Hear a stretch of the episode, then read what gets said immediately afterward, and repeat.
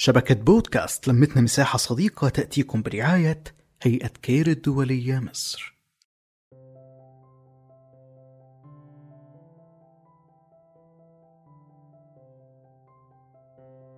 يا صباح الخير والسعادة والأمل يا صباح التفاؤل على كل أصدقائنا في كل مكان.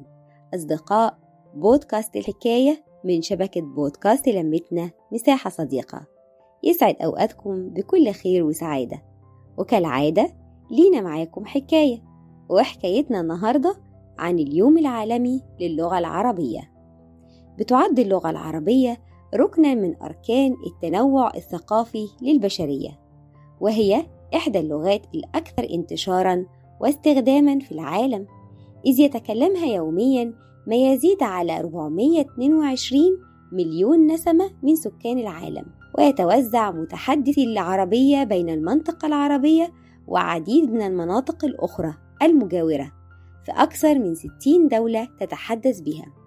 كتركيا وتشاد ومالي والسنغال وإريتريا وتتيح اللغة العربية الدخول لعالم زاخر بالتنوع بجميع أشكاله وصوره. وسادت العربية لقرون طويلة من تاريخها بوصفها لغة السياسة والعلم والأدب.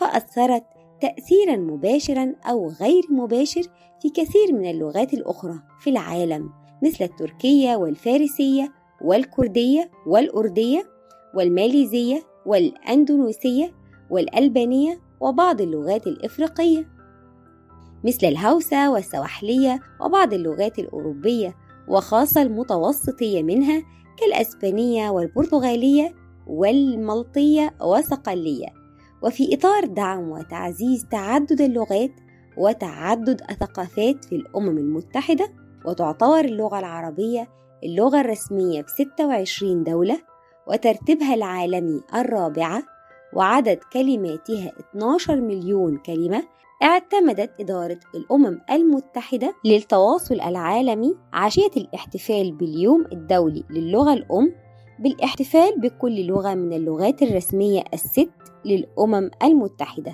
وبناء عليه تقرر الاحتفال باللغة العربية 18 ديسمبر 1973 تاريخ صدور القرار المعني بإدخال اللغة العربية ضمن اللغات الرسمية ولغات العمل في الأمم المتحدة. والغرض من هذا اليوم إذكاء الوعي بتاريخ اللغة وثقافتها وتطورها من خلال إعداد برنامج للأنشطة وفعاليات خاصة ويتميز هذا العام بإبراز أهمية اللغة خاصة في الوقت الذي تتعظم فيه العولمة والرقمنة والتعددية الرقمية إذ يسلم بالطبيعة المتغيرة للعالم والحاجة الماسة لتعزيز الحوار بين الأمم والشعوب. نعم، انضموا معنا في تعزيز وتقوية التعامل باللغة العربية والحفاظ عليها.